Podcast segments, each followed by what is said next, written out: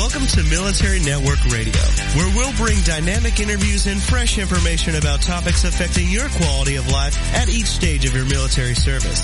Join us each week for information of value that improves your outlook, actions, and encourages each member of the family. Serving the military, their families, and those who care about them. Everyone serves, and together we make a difference. And now here's your host, Linda Kreter. We welcome you today. We are very excited to have another one of our, I'll call them infamous roundtables, because it's such a fun format where we really get so much information packed into an hour because we put three experts on and we're talking today about the skills gap. And I'm joined by my amazing co-host, Les Davis, who organized this call. And Les, good morning to you. Good morning, Linda this is another one of my favorite topics to talk about. So I'm very excited to talk well, to our guest and get this show. Absolutely. So am I. So why don't you um, introduce our guests and we'll get started. Well, I'd like to introduce our first guest, uh, Scott Brown. He's the president of, of, the International Automotive Technicians Network. I'd like to introduce also uh, Hector Guzman. He's the field director of Automotive Dealers Association. And Jason Winwood, admissions representative for Universal Technical Institute. Welcome, everybody. Thank you. Good morning. Welcome. Good morning. Good morning. So, Les, I'm going to start with a minor introduction and you take it if I've missed anything. Today we're going to discuss the skills gap in America, specifically in the transportation industry. And so there is a, a, real dearth of trained technicians and veterans are really looked at very favorably for these jobs. And let's talk about the skills gap and how we can start to fill it with the visions of these experts on our call. You want to add some more to that, Les? Absolutely. I'd like to, first off, if, if there's somebody out there that hasn't heard of this or maybe they don't even know what the skills gap is. So let's start off with that. What is the skills gap we keep hearing about? Uh, Scott, what could you answer that? Uh, certainly. So, uh, you know, to best summarize this uh, is if we can look at, uh, you know, my my expertise is the the vehicle transportation uh, service world, and if you go back, say, eight nine years, model year two thousand eight the vehicle technology that um, had begun to appear on these vehicles have just exploded. And, uh, you know, so it's just been an exponential curve up and to the right. And these vehicles are moving through the pipeline with so, so much sophistication that the service industry in general, and I'm talking, you know, like the aftermarket world, which, uh, by the way, services about 79% of the fleet. Wow. Um, they uh, these technicians are going to be very very challenged. And uh, you know i'm a big proponent of education and knowledge and, and that's part of our mission uh, for the uh, you know the company that i i run.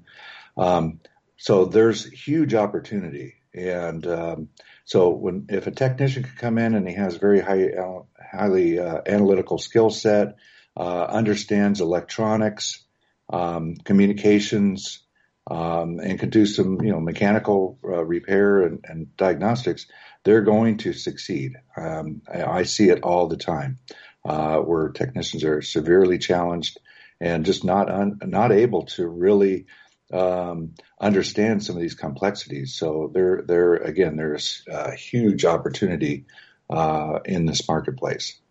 Absolutely. And Hector, what what is the skills gap at where you're located? Is it can you add to what uh, Scott said? Uh, sure. Uh, overall, for me, the skills gap uh, really refers to the skills that employers are looking for uh, in comparison to the skills that workers actually possess. Uh, in particular, in, in our industry, I would say the skills gap is the difference between the perception of being a mechanic and the reality of, of being a technician. I think the way people view the automotive industry as a whole uh, in particular the technicians, the ones who work on the vehicles, um, I, I, really don't feel the public has a, a, true understanding of what it takes to be a tech. Oh, absolutely not. I, you know, being I was in the industry for a long time myself. You always seen that. You always seen their the misconception of it. And I, and Woody or Woody, sorry, Jason. Uh, Better explain that one. We promised yeah. to use his professional name on this show, but if if Les slips, you'll know that they're friends. yeah, I, have known I've known Jason for a very long time. We call him Woody, but I will I'll try my best to go Jason. Uh, Jason, you, have been in you've been working with young people in high schools and uh, um, you know in their early twenties for a very long time. What do you see? I mean, what do you see in this skills gap? Well, uh, and, thanks, Les, for having me on. You know, I've had the opportunity to, to work with, with young kids out of high school for, for 12 years, and uh, th- there's definitely a, a, a disconnect between, you know, wh- where the industry is going right now. I mean, they're, they're putting technology on vehicles, as Scott was mentioning, at, at an unprecedented, uh, or, or, uh, an rate, and uh, you know, it, it's taking a different type of technician uh, to work on these cars and uh, you know we really need to get the word out there to, to young people on you know what it takes to be a technician, not only today but you know five and ten years down the road. Oh, absolutely. I, you can. I would take my wife. My wife has a, a 2014 Camry. When I take that in for service, the guy comes out and he's barely dirty. Everything is done with the the onboard computer right. systems, right? So it's you're right that that the technology's there. It's not like you know back like Scott was saying pre 2008. I mean, we're talking. This is some of these cars are highly sophisticated. Some of the cars and uh, trucks. So I was when when I was thinking about doing this show, I researched this the skills gap. I researched is it is it real or is it not? I mean, we're so I ran across a few articles that said the skills gap or training gap. It's it's more a thing in uh, it's a gap of training in geographic areas. It's not really a thing. It's not really an issue across the country. Uh, Hector, what are your feelings about that? Uh, I personally couldn't couldn't disagree more. I mean, I, in our industry, in particular in the area here, I mean the skills gap is is so evident. Uh, I work with about 190 dealerships, uh, new car dealerships, and you know from all the conversations I have with them, from you know technicians that are coming in um, even even when coming out of uh, uh, out of training school, uh, there there's just no preparation for the reality of what of what these vehicles are today. Uh, and there's a couple different reasons for that, in my opinion. Uh, education is is one, just in, in the way they in today's world they talk a lot about computer systems, which is very important. Uh, but something that gets lost is being able to actually translate that understanding of the computer system to hands-on on the actual vehicle. Uh, so for me, the skills gap is real. Uh, it's evident, and, and I see it every day working with the dealerships and working with high school students, just kind of seeing that disconnect that Jason talked about. It's real life for us for sure. Oh, there's no doubt about it. I, as I travel the country, I see and I talk to everybody, and there is a, a massive skills gap. Like you, I don't agree with the article either. Uh, Woody, do you have anything to add to that? What Hector uh, has stated? Or Jason. Or Jason. yeah, yeah, absolutely. And if it's more comfortable, Les, you can call me Woody. Uh, you know, over the past, let's just say year, I've had a chance to travel all across the state of Pennsylvania uh, and connect with different high schools, vocational centers, and, and everywhere I go, uh, you know, locally talking to employers in the area, the, the common theme is that they all need technicians. Uh, and, and they need all varying levels of technicians, from, from entry level to guys with, you know, with, with you know more advanced training. Um, but whether whether you're in the, the city of Philadelphia or, or, or central Pennsylvania and the more rural parts, uh, you know, I, I challenge anyone to find an area where they don't need technicians. So. I couldn't agree more. And Scott, do you have a do you have anything else to add to, to this? Yes, uh, yeah. So a couple of things, just to kind of go back, where where did this all manifest from? If we if we really start to look at it, it is an economic uh, issue. Um, you know, the the consumer uh, as it was mentioned earlier, the consumer really has no idea how complex the automobile is and what it actually takes to uh, competently provide that comprehensive uh, service. And therefore, uh, their expectations are at a different place than really what's needed to support the industry. And so I've got a couple of examples. Um, we, uh, I'm, I'm actually in Newport Beach this week. Uh, we just finished uh, an event um, for the Equipment and Tool Institute, and this is for the automotive and heavy truck industry. And we've got companies here that uh, handle diagnostics and service information and, and other tooling. And we went out to dinner the other night. We took an Uber back, and we all piled into this Mercedes. Uh, it was a GL 350, kind of a sophisticated vehicle. And as we're coming back, um, the driver asked us, you know, what we did, and we explained we're in the automotive industry, and he asked straight out, he goes, "Is there anything out there that helps the the mechanic or the technician get smarter?" Mm. And I said, "Oh my gosh, what what kind of question is that?" So he proceeded to tell us this horror story about him taking his car into the dealer to get uh, an oil leak looked at. He decided that the price for the oil leak repair was too high, so he went somewhere else to get it done cheaper. That ended up uh, starting a string of events, mm. and it made it so difficult to, to analyze that the guy ended up spending almost ten thousand dollars to finally get the car resolved. Um, so, Ouch. and he he bounced from dealer to dealer and shop to shop, and they they just didn't have the analytical skill set to to you know diagnose the thing properly. And so, you know, I, I, I, equate that to the fact that the consumer, one, you know, they didn't respect the, the, the time or the, the value of having that service repair done. And he seeked out, you know, he, he went for a cheaper repair and he ended up causing a problem.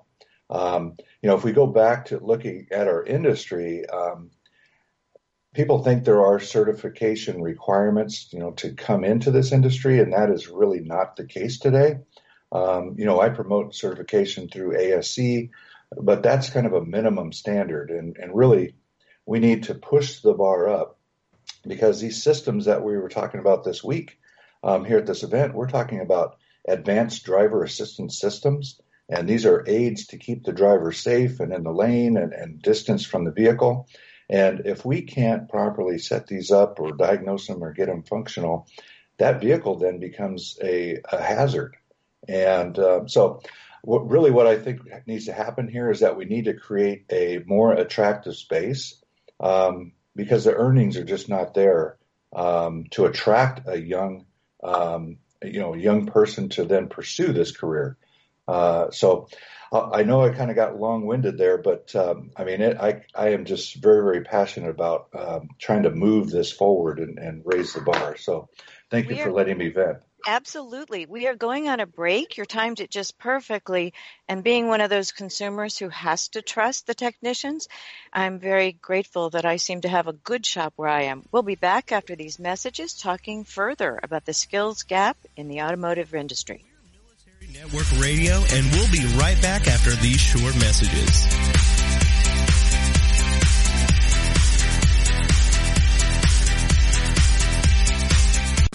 It's the Fitness Minute with fitness expert Annette Hammond. Salt is in nearly everything we eat, and many times it makes food taste so delicious. Even though the 2010 Dietary Guidelines for Americans recommends limiting sodium to less than 2,300 milligrams a day, Men's Health magazine states that the average American takes in about 3,300 milligrams of sodium every single day.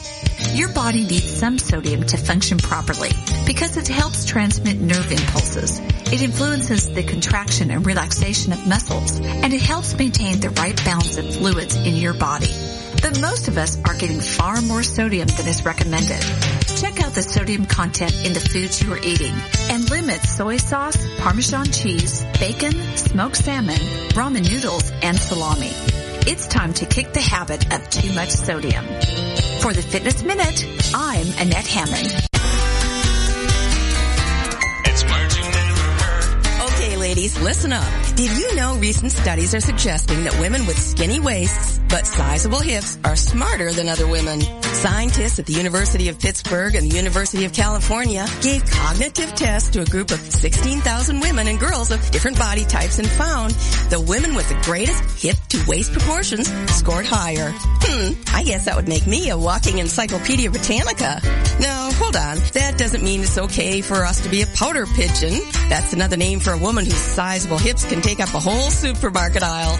Research suggests that the fat around fuller hips and thighs holds higher levels of omega-3 fatty acids, which helps the brain. I'm not sure if I would rather be able to do this Sunday crossword puzzle or get into those jeans I bought 10 years ago.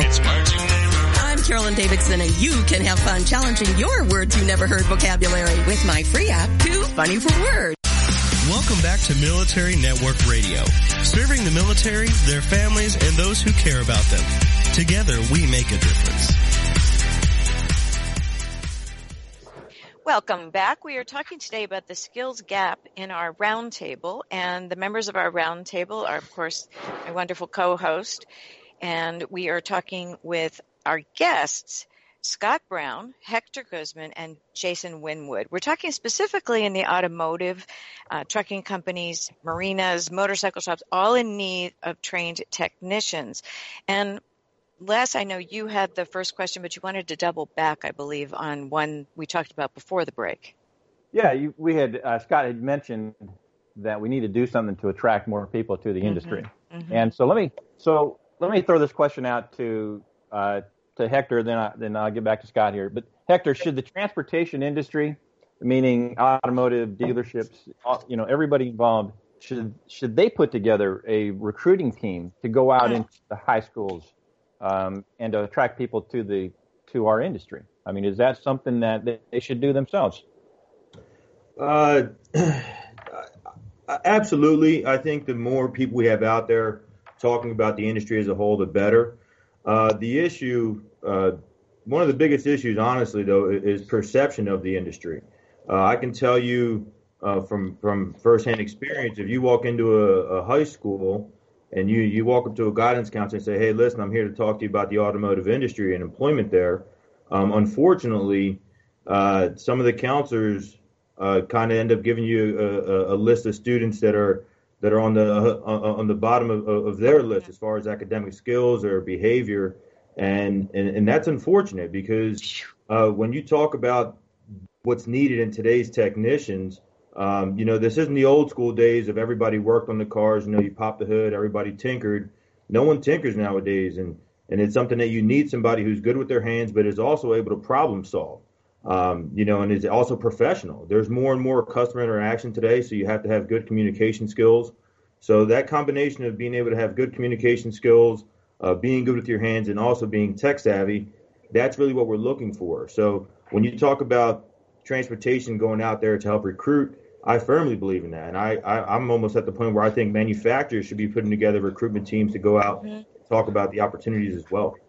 No, and I, I couldn't agree more. If you spend eighty, ninety thousand dollars on an, a higher end car, you, you know you you want to be able to speak to your you know your technician, and you don't want him you know having the piercings and the facial tattoos. I I know it's a perception, and that may be negative, but I look you're you want somebody very high skilled that can communicate with you and look the part. That's just society. Um, uh, Jason, um, what do you see? What do you what do you what's your feelings on this? well, this is right up my alley. I mean, uh, you know, Universal Technical Institute, you know, where I work, we have about 140 field representatives like myself that they are going out and fighting the good fight, trying to get into high schools and break down that perception uh, that, that, Hector mentioned. And quite honestly, uh, you know, just to piggyback off what Hector said, I mean, we are trying to get into CAD classes and computer classes and, and, and find those students who ultimately just like to take things apart, put them back together, and mm-hmm. figure out how they work. They're, they're attractive. They're attracted to problem solving, whether it's with computers or electronics or just simply with their hands. But um, I mean, any additional help uh, is obviously welcomed uh, because the more the more voices we have about the industry, the better. Um, but you know, we're out there trying trying to get the word out about the need for technicians in this industry.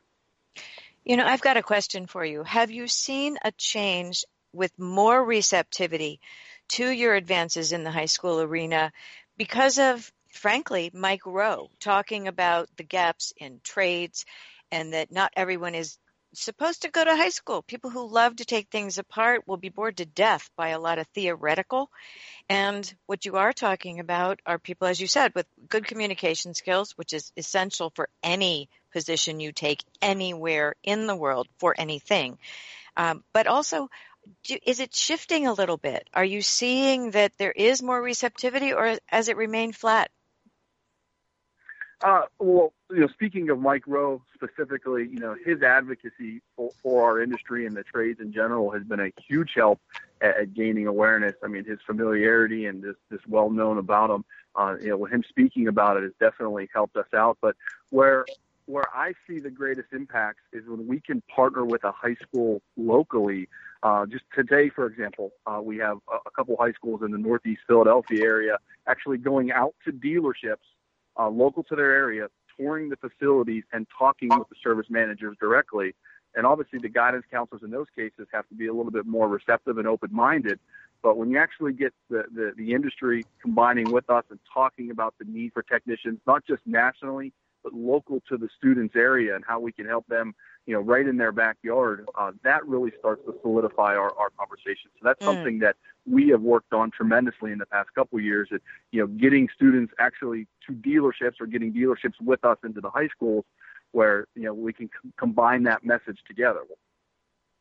You know, it, it doesn't it also seem as though it almost needs to be a community message too, so that it trickles down that there are options for you in the world. We're going to have cars a very long time. They're not going away. So it is an industry that will always have positions open for good people. Yeah, is this, that this, message coming across? I'm sorry, Les. Go ahead. No, no, this is you're exactly right. You know, they, they, there was always a push to you know you know get clean you know clean fuel, which has happened. Uh, kind of if you drive this sort of a diesel truck or diesel, you know, you're kind of look you're kind of frowned upon in the last decade. We've, but I'll tell you the the industry as a whole isn't going anywhere. They're high paying jobs, highly skilled. I mean, you've seen a report yesterday I watched where Ford was even developing a driverless car. So you, are talking about technology, man. This this That's you could scary. only go up in the thing. Right. Um, yeah, it's, it's fantastic. Uh, hey Scott, would did you have anything to add to what we've already talked about? Uh, yes. So you know, I, I did want to touch on um, you know what what Jason uh, was talking about. Uh, you know, Mike Rowe, I think he's he's helping, but we really need that. We need a multi a force multiplier of like 20 mm-hmm. on that to get that message across. So the big challenge is articulating what our industry is. So we need to get this message out, what the opportunities are, but we're also going to, at the same time, going to need to raise the bar. Um, because the demand is so high, very, very high. So one of the efforts that uh, UTI, by the way, um, is doing through the Tech Force Foundation, I don't think that was mentioned yet, is that they are trying to unify industry uh, through a single channel or a single messaging, and um, their, their their efforts are monumental. I mean, these guys are really pushing the envelope. They're trying to get the message out, but we need more support or more more folks like that to help get this message but also we've got to fix the economic end of it as well. You know, if you look today, technician, you know, goes through training. Uh, you know, he's got some decent debt for for his edu- his foundational knowledge, and then he hits the shop floor. He's required to have tools. Well, I, I've had computer programmers, developers working for me in our organization, and these guys go through school and they're very, very smart. But when they show up for work, they just show up for work. All their tools are provided um, in the automotive uh, space, they're expected to have all of their own tools. And to me, that is a broken uh, formula. Uh, that is just not a, a, recipe for success. And so that is another element that uh, that needs to change as well. So, is that true at other shops other than dealerships? So, or is, because I it was under I was under the impression that dealerships supplied all the tools. No. Uh, well, I mean, I'll, I'll, speak from what I can see. Uh, there are there are some very good dealerships out there that, uh, uh yes, they will supply all of the tools uh, for a technician. But a lot of times, the technician likes to have basic hand tools and certain things that they can help okay. to speed up their efficiency. But specialized tools are typically required or provided by the the manufacturer, and, and a lot of the communication uh, high tech stuff is mandated by the the vehicle manufacturer if you're you know if you're going to be a franchise dealer. Uh, but in general, again, we're talking that the aftermarket has the bulk of the service uh, world, and that is the system that uh, has so much fragmentation um, that it's extremely challenging for a guy to come out of school and and actually start to you know realize an investment. You know, I had forgotten that fact. Do you mind if I would I'm sorry, let me put that statistic in there again. 79% is the aftermarket. That makes a big difference. So go ahead. Uh, yeah, if I, Scott, that, that's an excellent point, and, and thanks for bringing that up. And just, just to kind of parallel off some of the efforts that, that UTI is our school and what we're trying to do to help with that, uh, you know, is we started a, a trip program uh, a few years ago where it's a tuition reimbursement program that honestly about two years ago was only about 18 employers strong and we've grown that to about 3,000 employers across the country that have jumped on board and are now offering some form of tuition reimbursement to our graduates. Uh, so these are dealerships that are in such need of technicians that uh, they partnered with us uh, through these signed agreements where when a student graduates our school, begins to work for them, uh, you know, uh, they'll offer things like sign-on bonuses, uh, tool packages, student loan uh, reimbursement uh, while the student works for them uh, to help them, you know, in that, you know, educational investment that the student's looking to make. And that's such a big thing, you know, when it, when a guy can join an organization, uh, sign. I would imagine they'd have to sign a contract, maybe a three-year, and during that three-year period, they pay so much percentage of that loan off just to keep them there, keep their investment there, and keep it safe. That that's a that's a really great thing for the industry and the technician and the new technician coming out. And one thing I'd like to add about UTI is um, this is a this is a school that is sole focused on the transportation industry. There's there's no other they don't teach anything else but you know technicians in the auto, diesel, and collision refinishing world, and that's what makes UTI so uh, unique in in that world in the in the training industry. So uh, appreciate them stepping up to the plate, like what Scott was saying, and now even with the tuition reimbursement, signing all those uh, contracts with the organizations. Couldn't be bigger, Jason. Yeah, yeah, it's it's been a a huge success in the company, and, and if that in itself doesn't speak to the need that these dealerships have, uh, you know, not just for a warm body, but for an actual skilled, trained technician, someone that's willing to invest in themselves, they're a hard worker and they want to get into an organization and grow, you know, if anyone would be listening to this and, and would want to know more about that, I'd encourage them to go on to like our website, uti.edu. They can connect with a local representative that can talk about employers local to their area uh, that's doing it because we do have companies all across the country uh, that are willing to, to join this program. And it's a list that's continuing to expand once again because of the need for technicians. So perfect. Yeah, it's, it's I'm so sorry to interrupt, but we're involved. going on our next break. We'll be right back and continuing the discussion. We'll be right back. We're Military Network Radio, and we'll be right back after these short messages.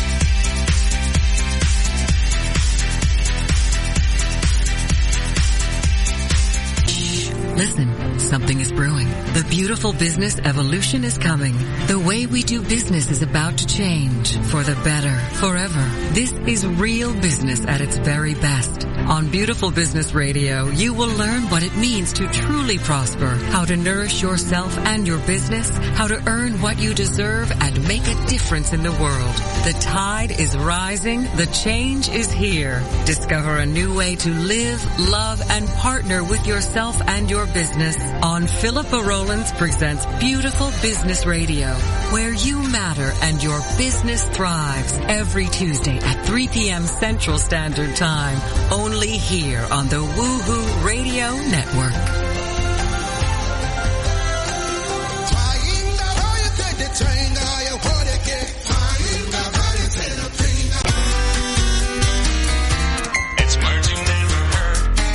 Is National Chocolate Month. Historians say the Aztecs discovered chocolate 3,100 years ago, and it was revered to the point of worship. The word chocolate comes from the Aztec word chocolato, which referred to the bitter, spicy drink the Aztecs made from the cacao beans. The first chocolate bar was invented in 1847 by Joseph Fry. Did you know that it takes one year for a cacao tree to produce enough pods to make 10 chocolate bars? The scientific name for the tree that chocolate comes from, Theobroma cacao, means food of the gods. Man cannot live by chocolate alone, but we women sure can. Personally, I could give up chocolate, but I'm not a quitter. It's I'm Carolyn Davidson, and you can have fun challenging your words you never heard vocabulary with my free app, Too Funny for Words. Welcome back to Military Network Radio, serving the military, their families, and those who care about them. Together, we make a difference. Welcome back. We are talking with a, a, wonderful show lineup that Les Davis, our co-host, has put together. We're talking to Scott Brown, Hector Guzman, and Jason Winwood. And during the break, we have wonderful discussions during the break. So, Les, I'll let you sum up that with the question that you came up with.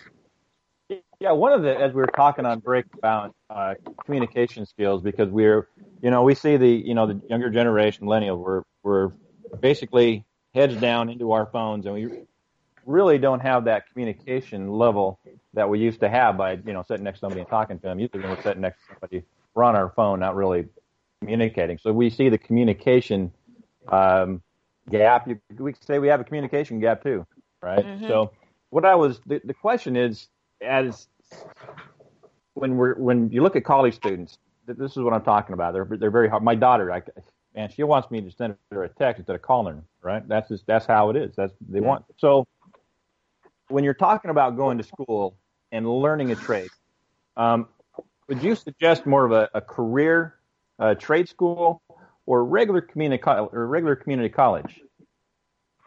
You know, I, I, I asked the question because I know that some of the trade schools they focus on the soft skills. I don't really see that community college. So, uh, Jason, what would you what would you say about that?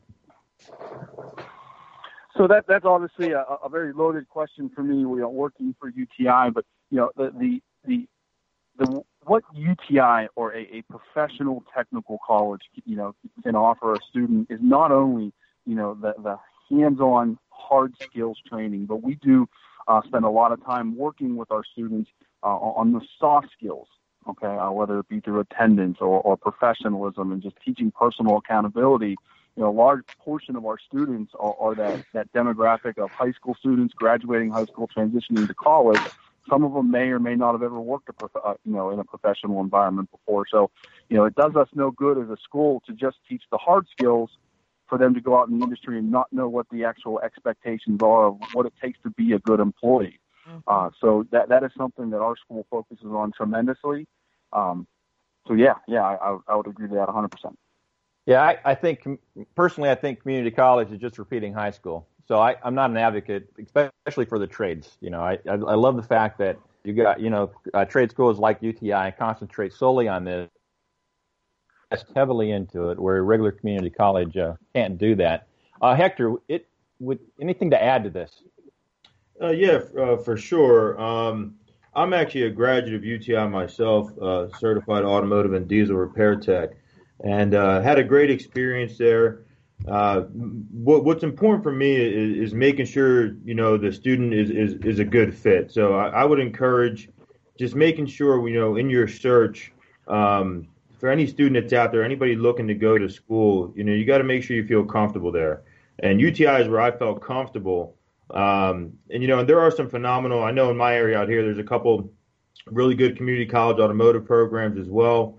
Uh, so there's definitely options out there. UTI is one of the best that we've seen. Uh, so I, am I'm, I'm very big on the on the feel. what's your feel? I'm, I'm a big believer in you're going to perform as well as as comfortable as you are. So as you're going out to check out your options, uh, you know, wherever you feel most comfortable, whatever you feel is going to give you the best opportunity for success. I think that's going to that's really what, what determines it. Because I I'm, I'm, big on attitude. When you talk about soft skills, uh, you know, that's something that I personally go out and I promote all the time. Uh, I work with 16 uh, vocational uh, CTE programs, uh, high schools out in the area here, and I actually deliver a little a little handout that says 10 things that require zero zero talent. And they have things like attitude, effort, body language passion.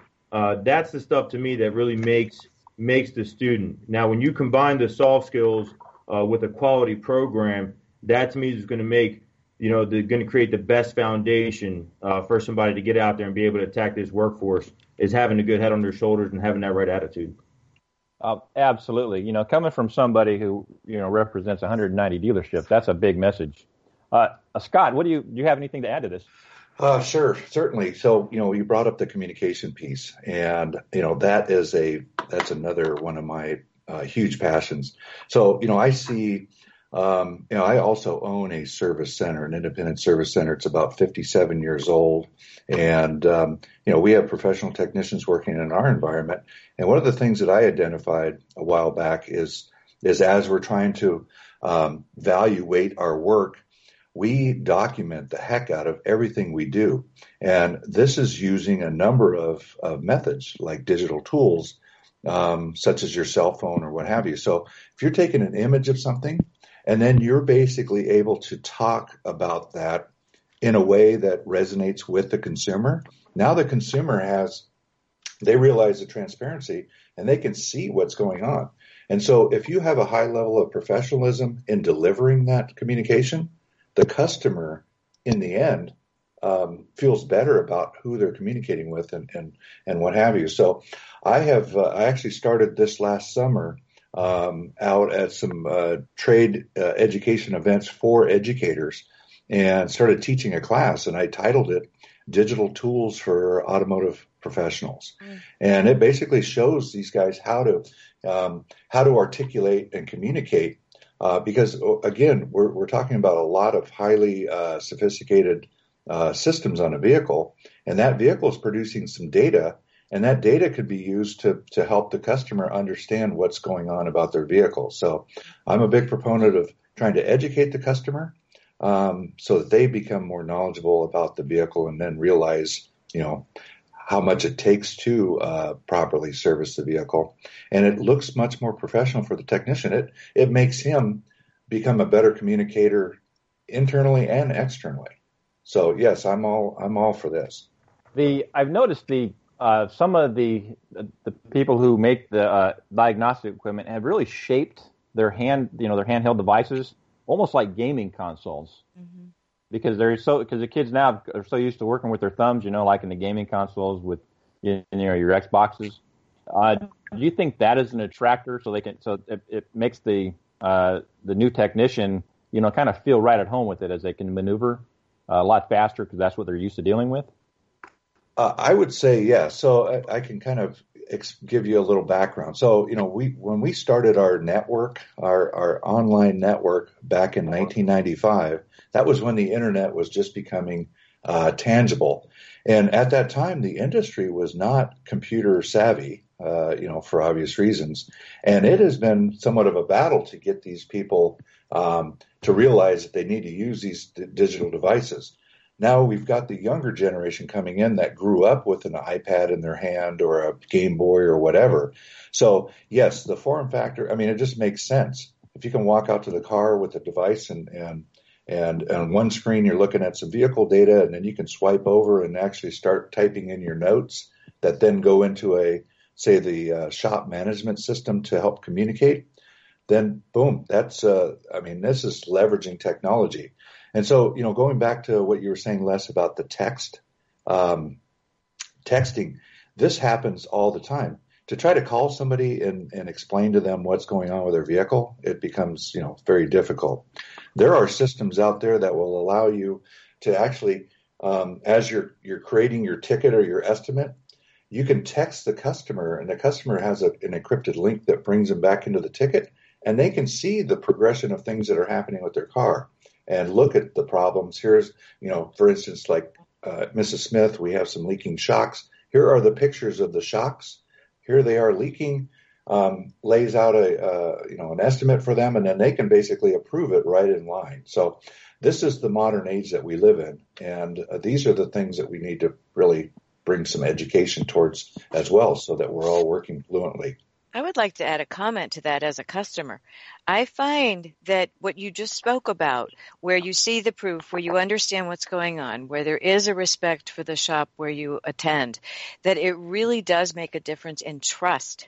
And once you have a trust in that technician, what you were talking about earlier, the education, the communication, the back and forth between the customer, that communication, those soft skills you guys were talking about, those are absolutely key. To those of us who do not know anything about the cars these days, I mean, I fully admit I know nothing about a car. I can change tires. I was, you know, taught the things that I was taught as a young woman, but not anything else beyond the basics. And you can't go to the basics anymore. So that's very astute to add those soft skills and to make sure that they are emphasized. People are good at that. Customer service is, is key these days to everybody's success. No, absolutely. And you know, I would I'd be remiss because we are we are a show that talks about and and really relates to the veteran community. Um, with I'd have to say that, um, and Linda, we had talked about this even prior to the show about how mm-hmm. how veterans relate to this industry. Right. And I I can tell you from you know my past experiences, uh, for in my I think eight years of running a team who went out and recruited veterans for this industry. In that eight years, we we placed 4,500 veterans in the transportation industry as technicians, and the soft skills that the industry seeks, veterans already have them. We're problem right. solvers. We get in there. We we we're not afraid to get dirty. We will go where they need us. So the thing I talked about earlier about geographic, not really the point. And they do extremely well. The school I worked at, they had a they had a contract with uh, Mack Volvo, and we've seen several of these guys go to the Mack Volvo uh, dealerships and do extremely well. So they, you know, they're great teammates.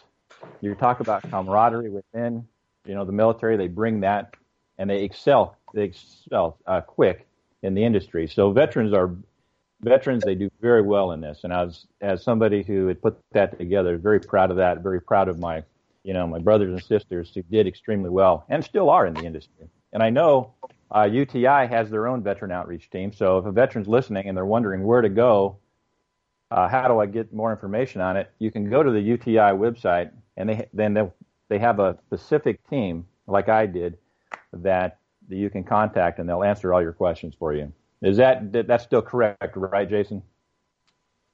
Yeah, yeah, absolutely. We, uh, myself, I work with uh, the high school students and high school age uh, people looking to get into the, you know, the automotive industry or pursuing UTI. But we, you are correct. We do have a, a separate team of military representatives that it's it's really nice how they set it up this way. As, as you're familiar with, Les, when schools do this, because these guys that work for the school are more familiar with what a veteran's needs are and, and how the transition that that person from you know military service to our school. Um, and, and, we have veteran resource centers at all of our campuses, uh, and, and, we definitely, uh, you know, have a lot of outreach programs to, to help a, a, a military person or a veteran, uh, you know, get into a, a school like ours. I appreciate that you make those comments because it is very important to be veteran ready, and it suits this group of people specifically very well. We're going on our final break. We'll be back after these short messages. Don't go away. We have more to come on the Skills Gap Roundtable. We're Military Network Radio, and we'll be right back after these short messages.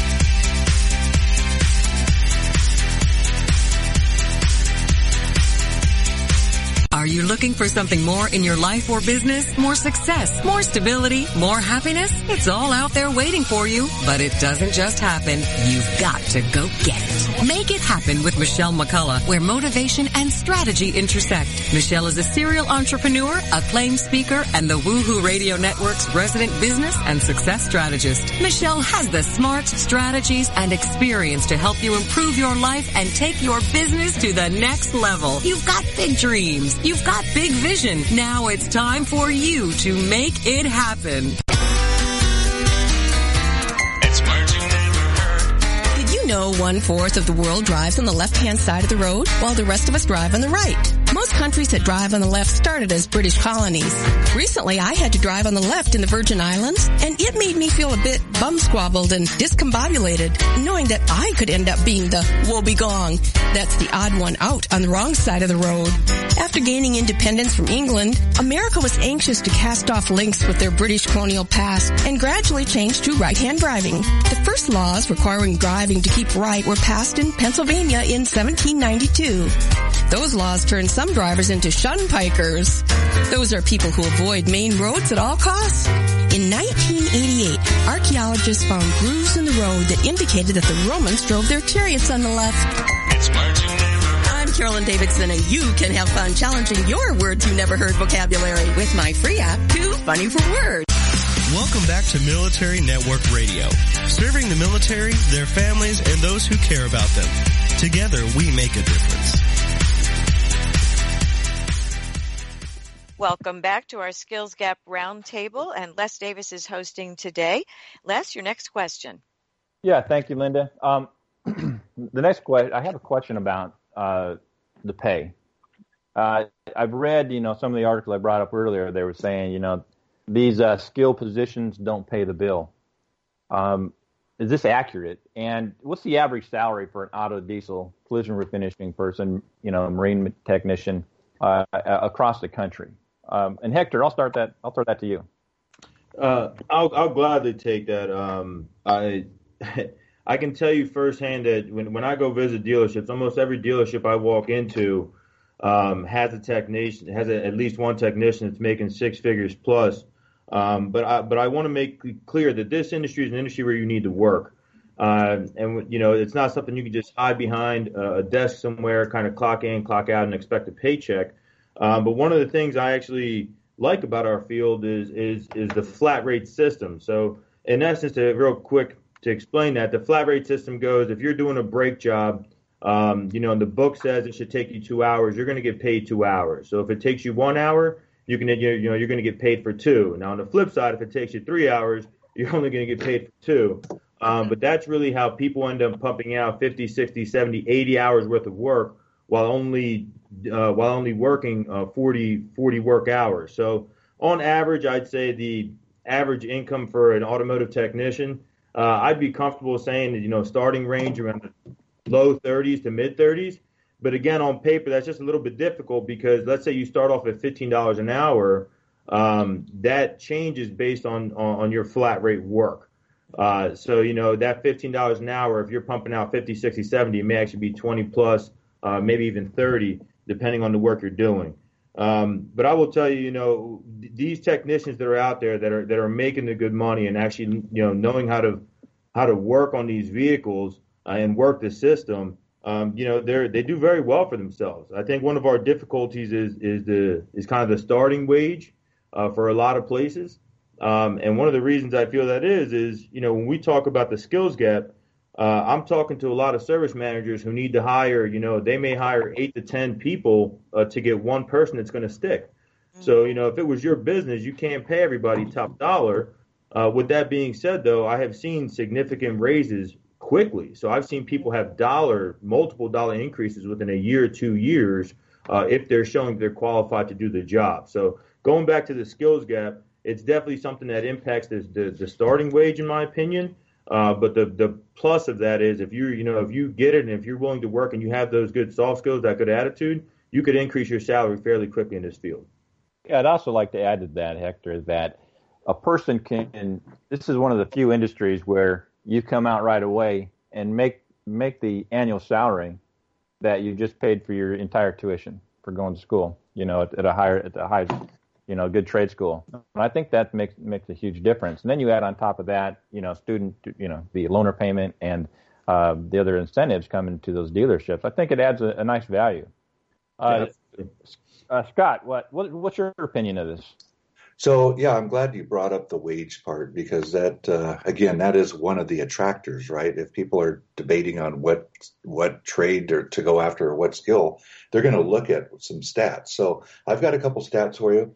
If you go to the uh, Bureau of Labor Statistics, they'll give you a median wage uh, based off of uh, data that they've collected in 2016, and that average that that number is at just a, uh, just a little over thirty eight thousand dollars. So you know that's that's kind of the the standard.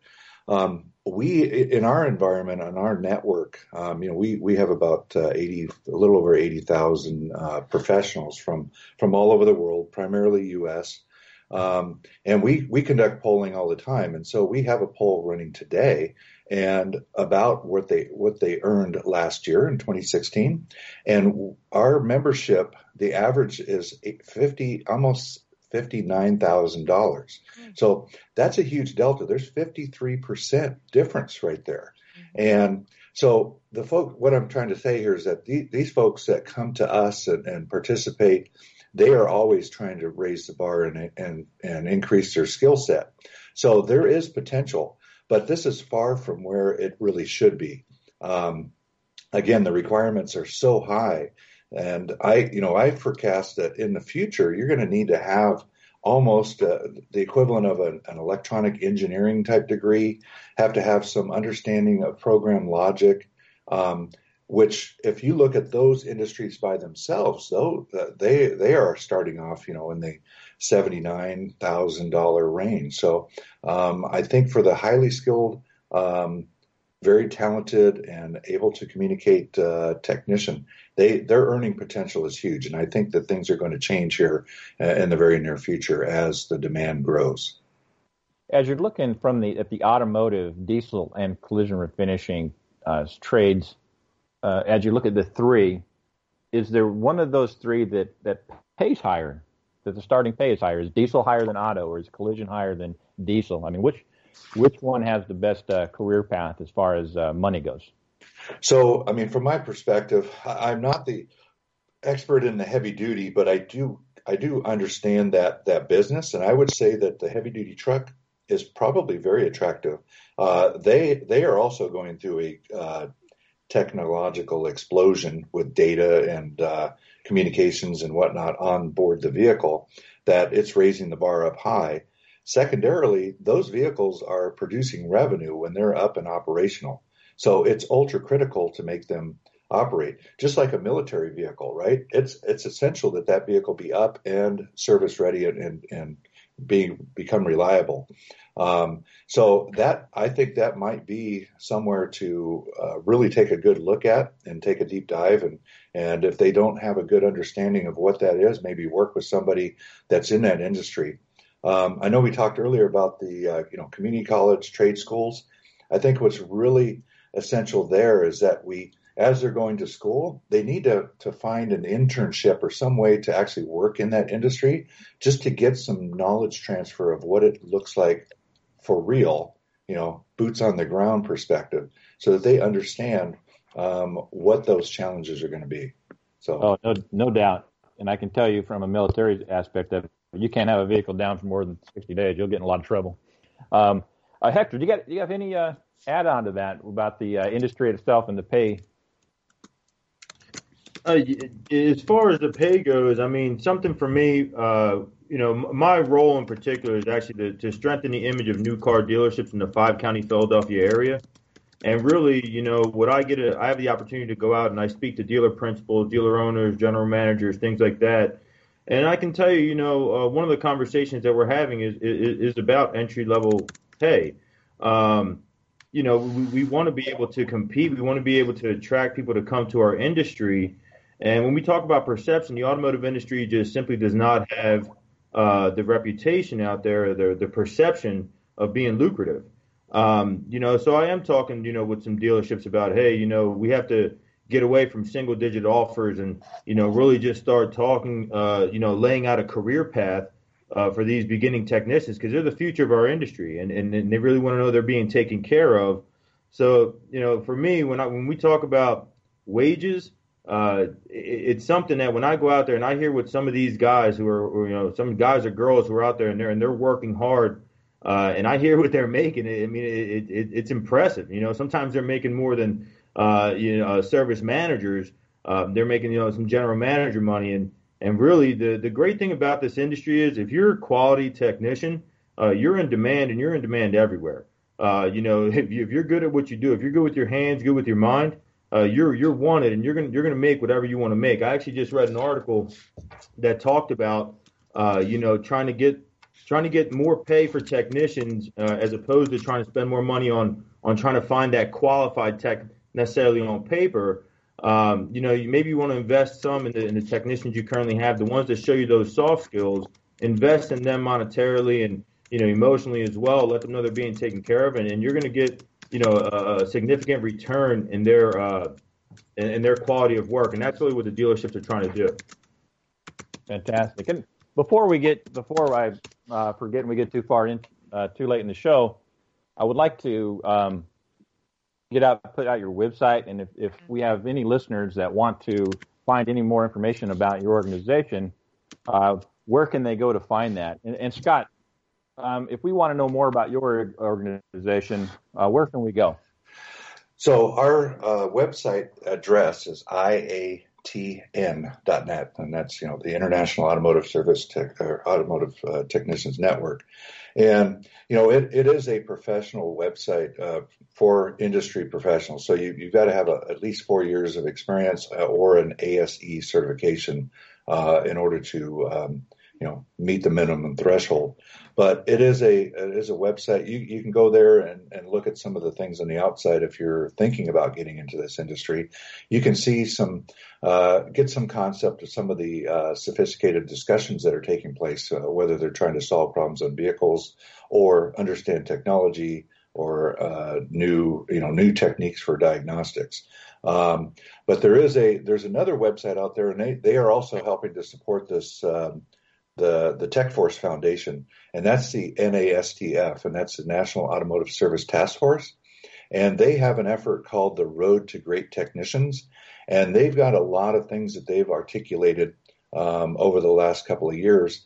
Um, so, you know what what we were just talking about. Not only are you you have the opportunity as a technician to come in the industry, but there are other things that can go along with that. You know, we we heard the, this general manager, but um, they can expand into maybe technical writing or technical support or even the model within the dealer that that may change or the service environment may change to uh, a, a, method where you're the triage specialist because you have the highly analytical skill set and then you can help direct where that vehicle goes. So um, so don't focus only on the technician. You you the you know the sky's the limit coming into this industry. Um, hector what uh, where can we go to find out more about your organization uh, if you want to learn more about the uh, Auto Dealers Association of Greater Philadelphia, uh, you can visit our website. It's morethanautodealers.com, and that's then with an A, morethanautodealers.com. And on that site, you'll actually find information on a couple other entities that we do. Um, just to talk about what the dealerships offer to our area here, uh, just the impact we have uh, with those 190 dealerships. There's over 27,000 jobs that are created by the dealerships. On average, there's about 87 employees at each dealer. And we're also the same entity that run the Philadelphia Auto Show.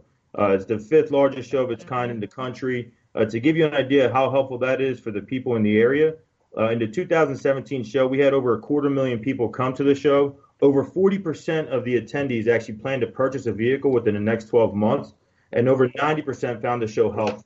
Uh, and aside from that, you'll also find information on the Caring for Kids Foundation, which is an awesome uh, nonprofit organization we have, a charity where these dealerships, we have about 180 or 190 that get involved. And we actually this past year uh, just donated over 50,000 coats to children in need in the area. So again, that's more than autodealers.com. You can find industry updates, whatever you need. There's definitely a valuable site to go visit. And for UTI, it's uh, uti.edu. Thank you so much for contributing today. I'm afraid our show is over. Thank you for listening. We'll be back next week with another interesting show for you website www.toginet.com forward slash military network radio. Also, www.militarynetworkradio.com and in iTunes under Military Network Radio. Join us next week when we bring you another program to enhance